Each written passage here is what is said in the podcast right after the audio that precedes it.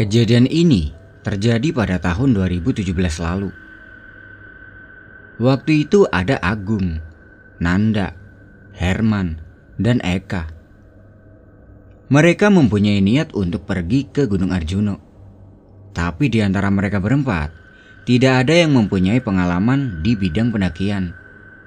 Oleh karena itu, mereka berempat berinisiatif mengajak Doni untuk mengantarkannya ke Gunung Arjuno. Doni memang lebih berpengalaman dari mereka berempat, dan Doni merupakan kakak kelas dari mereka. Mendengar ajakan dari mereka, Doni berpikir, kalau ke Gunung Arjuna berlima, berarti ganjil dong.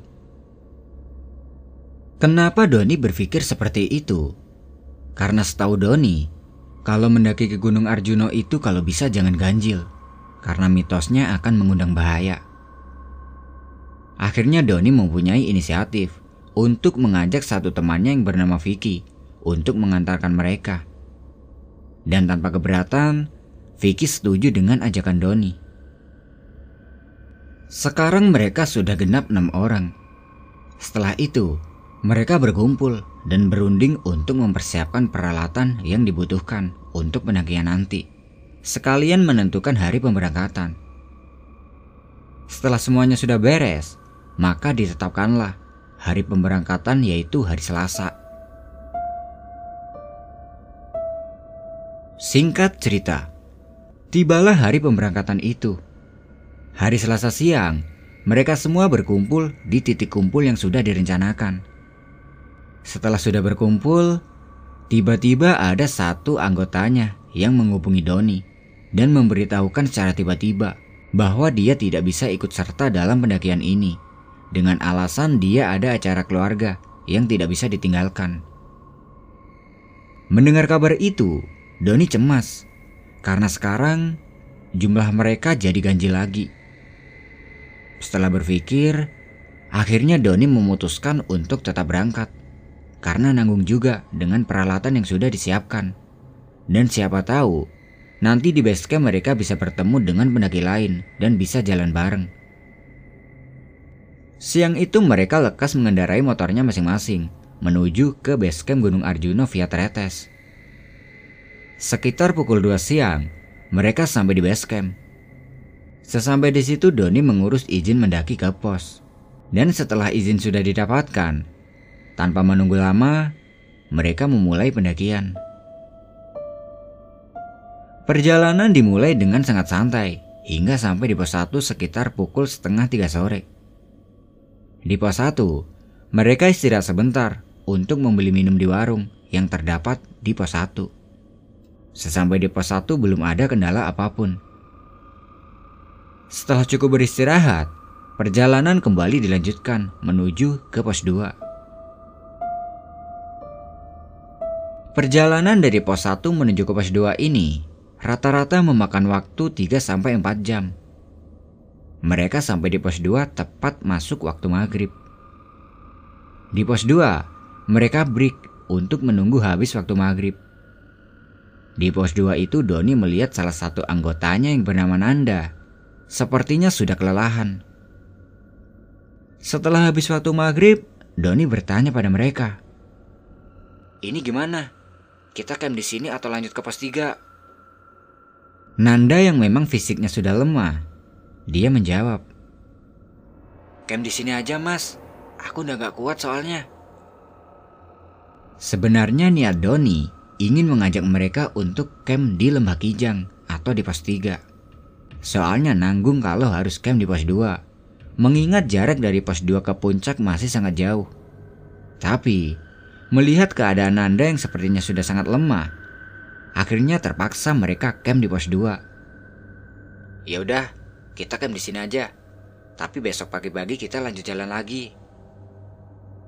Ucap Doni pada mereka semua.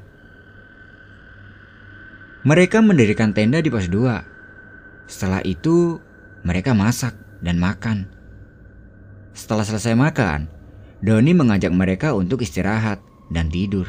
Karena mengingat besok mereka masih ada perjalanan yang cukup jauh.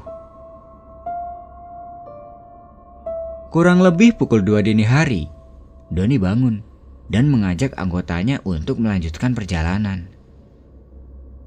Sambil menahan udara dingin, perjalanan kembali dilanjutkan hingga sampai di pos 3 sekitar jam 6 pagi.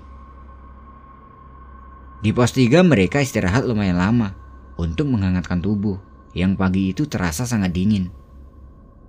Setelah cukup lama istirahat, perjalanan kembali dilanjutkan sekitar pukul 7 pagi. Berjalan santai. Sesampai di area lembah Kijang, mereka tidak berhenti untuk mengejar waktu. Karena salah satu anggotanya yang bernama Nanda ini fisiknya lemah. Jadi sebentar-sebentar dia meminta break. Dan mereka pun sering kali break untuk mengimbangi Nanda. Singkat cerita, sesampainya mereka di area pasar setan, di situ Nanda sudah mencapai batasnya. Dia tidak kuat kalau harus melanjutkan perjalanan ke puncak. Mas, aku udah gak kuat. Kalian lanjut aja, aku nungguin kalian di sini. Ucap Nanda pada Doni. Jangan, kalau berhenti satu kita berhenti semua. Kalau jalan satu kita jalan semua. Puncak udah deket, paling 15 menit sampai. Jawab Doni memberi semangat pada Nanda. Beberapa kali Doni memujuk Nanda, tapi Nanda tetap saja ingin berhenti di sini. Ya karena memang dia sudah tidak kuat lagi. Doni mempunyai inisiatif. Dia meminta pada Vicky untuk mengantar anggotanya untuk melanjutkan perjalanan ke puncak. Sedangkan Doni, dia ingin di sini menemani Nanda. Tapi Nanda menolak untuk ditemani. Gak apa-apa mas, aku sendirian aja. Sampai antar anak-anak ke puncak. Kamu berani sendiri di sini? Berani mas, tenang aja. Aman kok. Mengingat jarak dari pasar setan ke puncak itu tidak jauh, akhirnya Doni membiarkan Nanda istirahat sendirian di situ. Sebelum melanjutkan perjalanan ke puncak, dia memberi Nanda satu botol air minum dan beberapa cemilan sambil bilang, Ingat, kamu duduk di sini aja, jangan pindah ke mana-mana. Soalnya di sini tempatnya angker.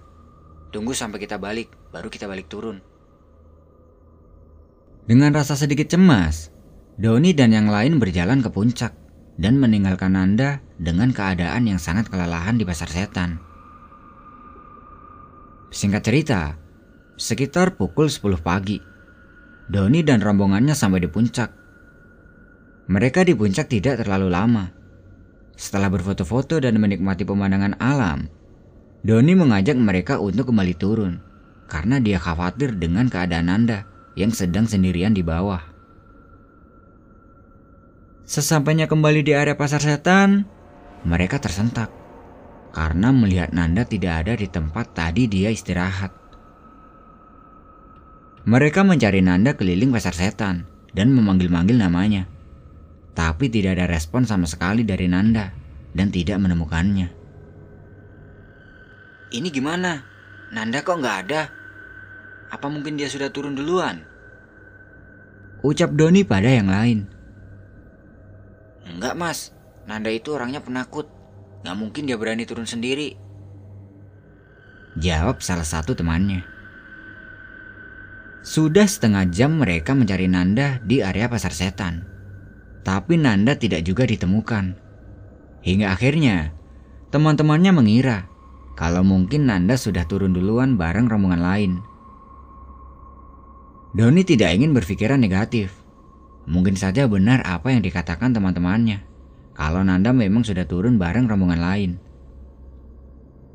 Dengan perasaan cemas, mereka kembali berjalan turun dengan pelan sambil memanggil-manggil nama Nanda. Dan di perjalanan turun itu, mereka tidak bertemu dengan rombongan pendaki lain ataupun Nanda. Hingga sampai di area Lembah Kijang. Sesampai di Lembah Kijang, Doni semakin lemas dengan Nanda yang tiba-tiba hilang begitu saja. Mereka berhenti lumayan lama di area Lembah Kijang. Di situ Doni berpikir, anak ini ke mana ya? Udah dibilang jangan ke mana-mana sampai aku balik, eh malah ngilang. Teman-teman yang lainnya makan-makan cemilan sambil memikirkan keberadaan Nanda. Tapi tidak dengan Doni. Dia tidak ikut makan. Dia bingung tidak karuan memikirkan keberadaan Nanda. Karena mengingat, dia adalah ketua rombongan. Jadi dia bertanggung jawab atas keselamatan anggotanya. Aku harus bilang apa sama orang tuanya kalau sampai Nanda benar-benar hilang? Ucap Doni dalam hati. Tidak lama setelah itu, di tengah-tengah kebingungan ini, dari arah hutan, samar-samar mereka mendengar teriakan. Mas Doni, Mas. Dan mereka melihat Nanda berjalan keluar dari hutan sambil memanggil-manggil nama Doni. Dan keluarnya Nanda dari hutan itu tidak pada jalur pendakian, melainkan jauh di sebelah kanan jalur pendakian. Melihat itu Doni langsung berlari ke arah Nanda dan memeluknya. Kamu ini dari mana aja, Nda? Aku nyariin kamu dari atas sampai sini nggak ketemu loh. Ucap Doni pada Nanda. Aku nggak ke mana-mana, Mas. Aku tadi tidur di sana. Jawab Nanda tanpa ada beban. Tapi tadi kita nyariin kamu muter-muter loh, tapi nggak ada. Doni memberinya minum dan meminta Nanda agar makan dulu. Setelah kepanikan mereka sudah mereda, Doni bertanya lebih lanjut pada Nanda. Dah, sebenarnya tadi kamu ke mana? Kita udah nyariin kamu lama loh, tapi nggak ada. Nanda menceritakan sedikit tentang apa yang dialaminya pada Doni. Menurut Nanda, dia tidak pergi ke mana-mana. Setelah ditinggal ke puncak itu dia tidur. Tidak lama tidur, dia dibangunkan oleh seorang kakek-kakek. Dan kakek itu berucap, Le, dang mudun, kari koncomu. Nak, turunlah, ditinggal teman-temanmu. Setelah bangun itu, Nanda melihat jam yang sudah menunjukkan jam 11 siang. Dia bergegas turun untuk menyusul teman-temannya yang kata kakek itu dia sudah ditinggal. Sambil berjalan turun, Nanda memanggil-manggil nama Doni hingga bertemu kembali di sini. Mendengar penjelasan itu, Doni semakin bingung. Kalau Nanda dibangunkan jam 11 siang, harusnya dia bisa bertemu Doni dan yang lain di pasar setan. Sedangkan di jam 11 itu, Doni dan yang lain masih sibuk mencari Nanda keliling pasar setan. Bahkan Doni dan yang lain turun dari pasar setan itu kira-kira pukul setengah 12 siang. Doni berpikir, bisa jadi tadi Nanda ini disembunyikan makhluk gaib, tapi Nanda tidak menyadarinya. Dan kakek-kakek yang membangunkan Nanda itu bukan manusia. Doni tidak bilang tentang apa yang ada dalam pikirannya itu pada yang lain. Mengingat kedatangan Nanda tadi dari arah hutan, Teman-teman yang lain memeriksa fisik Nanda karena takutnya dia terluka atau yang lain. Setelah diperiksa, syukurlah tidak ada luka apa pun pada diri Nanda. Doni merasa sangat lega karena akhirnya Nanda bisa ditemukan. Kemudian dia mengajak rombongannya untuk melanjutkan perjalanan turun. Berjalan turun. Mereka sampai di pos 3 sekitar pukul 3 sore. Sampai di situ, mereka istirahat di sebuah warung yang terdapat di pos 3 untuk membeli minuman. Ketika mereka sedang menikmati minuman di warung, tiba-tiba hujan turun hingga membuat mereka harus menunggunya sampai reda. Setelah lama menunggu, sekitar pukul setengah empat sore, akhirnya hujan sedikit reda Doni berinisiatif untuk mengajak mereka turun agar tidak terlalu malam nantinya. Tapi karena kondisi masih rintik-rintik hujan, dia khawatir dengan keadaan anggotanya. Kalian mau ikut turun sekarang atau nunggu hujan reda? Tanya Doni pada anggotanya. Kami tunggu hujan reda aja mas, bareng rombongan lain. Jawab mereka. Ya udah, Aku sama Vicky turun duluan ya untuk masak makanan. biar nanti kalian bisa langsung makan. Niat Doni, dia ingin turun terlebih dahulu karena dia ingin memasak makanan di pos 2. Jadi nanti kalau mereka sudah sampai di pos 2, mereka bisa langsung makan. Di sisi lain, waktu itu di pos 3 banyak pendaki lain. Jadi mereka bisa turun bareng rombongan pendaki lain. Doni dan Vicky pun berjalan turun terlebih dahulu. Mereka berdua berjalan sedikit cepat dan sesekali berlari untuk mengejar waktu agar tidak kemalaman nantinya. Karena waktu itu mereka tidak membawa senter. Semua senter ada di rombongan yang masih tertinggal di pos 3. Di perjalanan turun ke pos 2 ini, ada kejadian yang sangat aneh yang dialami oleh Doni dan Vicky. Kalau estimasi perjalanan naik, dari pos 2 ke pos 3 itu membutuhkan waktu sekitar 3 5 jam. Jadi, Harusnya kalau turun, estimasi perjalanannya hanya 1-3 jam atau setengah dari perjalanan naik. Tapi, waktu itu sudah dua jam lebih mereka berdua berjalan. Mereka tidak kunjung sampai di pos 2. Padahal, mereka berdua turunnya sudah ngebut. Harusnya tidak sampai dua jam. Mereka sudah sampai di pos 2. Di situ Doni mulai sadar bahwa jalan yang dilaluinya itu hanya berputar-putar di tempat yang sama. Dia bilang ke Vicky, Vic, perasaan kita udah lewat jalan ini beberapa kali deh. Waduh nggak tahu mas, aku nggak merhatiin. Jawab Vicky. Doni tidak ingin berpikir negatif dulu. Mungkin itu hanya perasaannya saja dan mereka tetap berjalan mengikuti jalur yang dilewatinya. Cukup lama berjalan, mereka tetap tidak kunjung sampai di pos 2. Hingga akhirnya, Doni menandai sebuah pohon. Setelah pohon ini pasti belok ke kanan, kemudian belok ke kiri. Kalau nanti aku melihat pohon ini lagi, berarti memang benar. Dari tadi kami memang berputar-putar. Mereka pun terus berjalan. Dan ternyata benar. Doni melihat lagi pohon yang ditandainya itu dengan rute yang sama. Setelah pohon itu belok ke kanan, kemudian belok ke kiri. Dan ini sudah ketiga kalinya Doni melewati pohon itu. Doni sudah curiga kalau jalannya ini hanya berputar-putar. Tapi dia mencoba untuk terus berjalan lagi. Siapa tahu Memang itu pohonnya sama. Dan ternyata mereka bertemu dengan pohon ini lagi dengan rute yang sama sampai lima kali. Kelima kalinya, Doni meminta Vicky untuk berhenti di pohon itu dan bilang, Vic, kita berhenti dulu. Kenapa mas?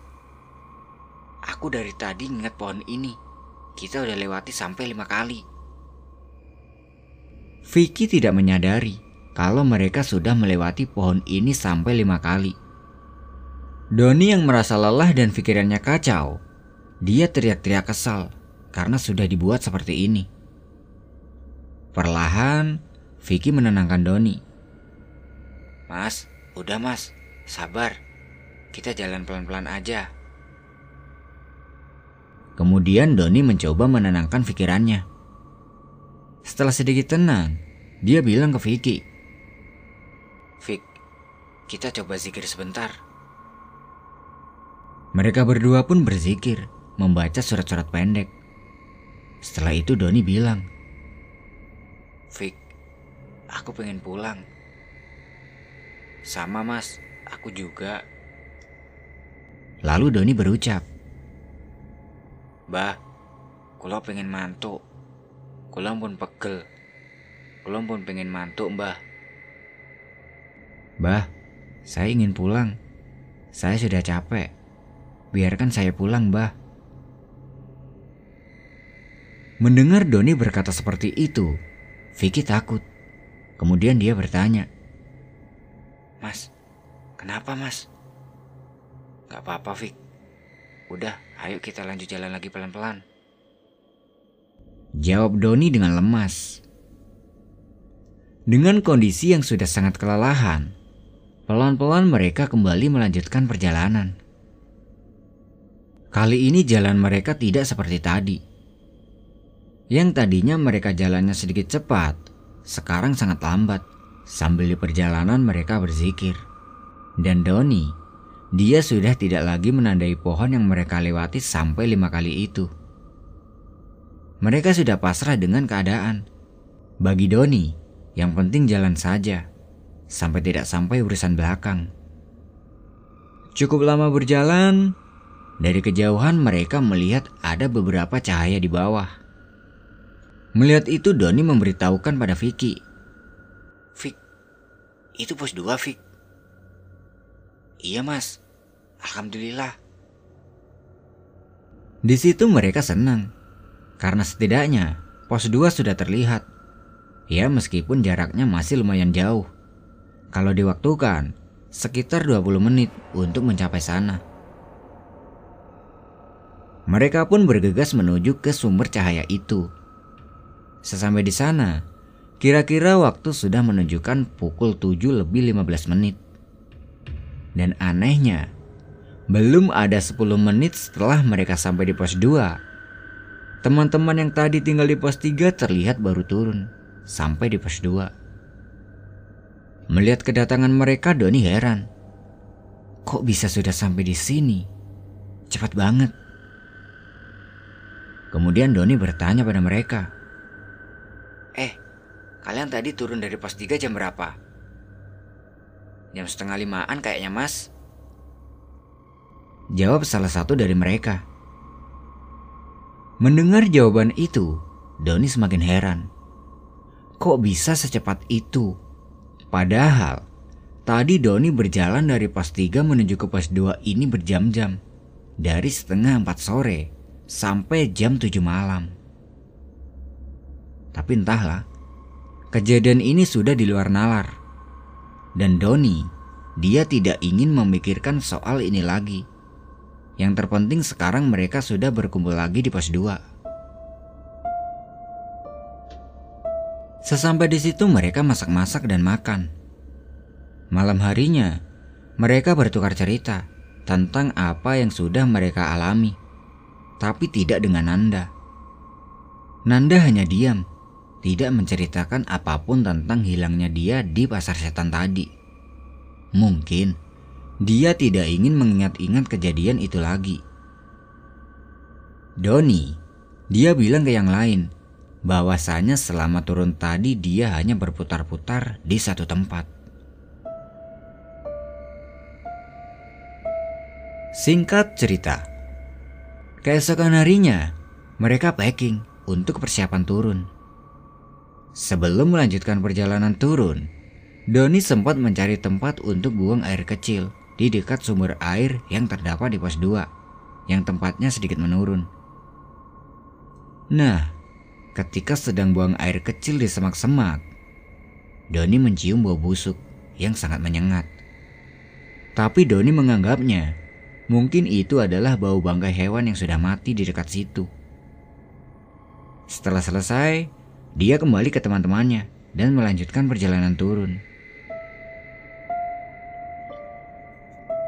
Berjalan turun. Ketika sampai di tempat Doni tadi mencium bau busuk, Tiba-tiba bau itu sudah tidak tercium lagi. Doni berpikir, ini apa lagi? Lalu, Doni tanya ke teman-temannya, apa mereka mencium bau busuk seperti yang tadi Doni cium ketika sedang kencing? Tapi, teman-temannya menjawab tidak ada yang menciumnya.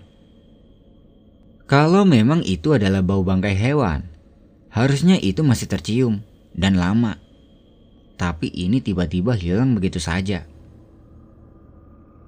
Doni mengabaikan semua itu dan terus berjalan turun. Di perjalanan menuju ke pos 1, tepatnya ketika akan sampai di pos 1. Dengan kondisi hutan yang cukup lebat ini, Doni yang berjalan di paling belakang melihat ada sebuah penampakan kakek-kakek bungkuk yang sedang berjalan di dalam hutan seorang diri. Doni yang sudah tidak ingin lagi berurusan dengan hal-hal mistis, dia mengabaikannya dan menganggap mungkin itu adalah warga setempat yang sedang mencari kayu. Karena kebetulan itu sudah dekat dengan pemukiman warga. Singkat cerita, sampailah mereka di pos 1. Sesampai di pos 1, mereka mendengar kabar bahwa ada orang hilang di hutan. Tapi yang hilang itu bukan pendaki, melainkan warga setempat. Doni yang sudah tidak mau lama-lama di sini, dia bilang ke teman-temannya, Udah, udah, kita jangan ikut campur. Kita langsung turun aja. Mereka pun berjalan turun. Sampai di base camp, mereka istirahat dulu sambil cerita-cerita pengalamannya masing-masing. Dan ternyata setiap orang mempunyai pengalaman mistis tersendiri ketika berada di gunung itu. Ini adalah pendakian termistis yang pernah dialami Doni selama dia mendaki ke beberapa gunung lain. Dan di pendakian ini, Doni benar-benar percaya kalau ternyata Gunung Arjuno memang menyimpan kisah angker di setiap areanya. Pelajaran yang bisa kita ambil dari kisah yang dialami Doni ini adalah dalam kondisi apa pun, jangan sampai kita meninggalkan teman kita ketika di gunung. Karena kita tidak akan tahu apa yang akan terjadi ketika berada di gunung. Apalagi Gunung Arjuno yang dikenal angker. Dan jangan menyepelekan gunung. Karena bisa saja kalau kita menyepelekan gunung, gunung juga akan menyepelekan kita.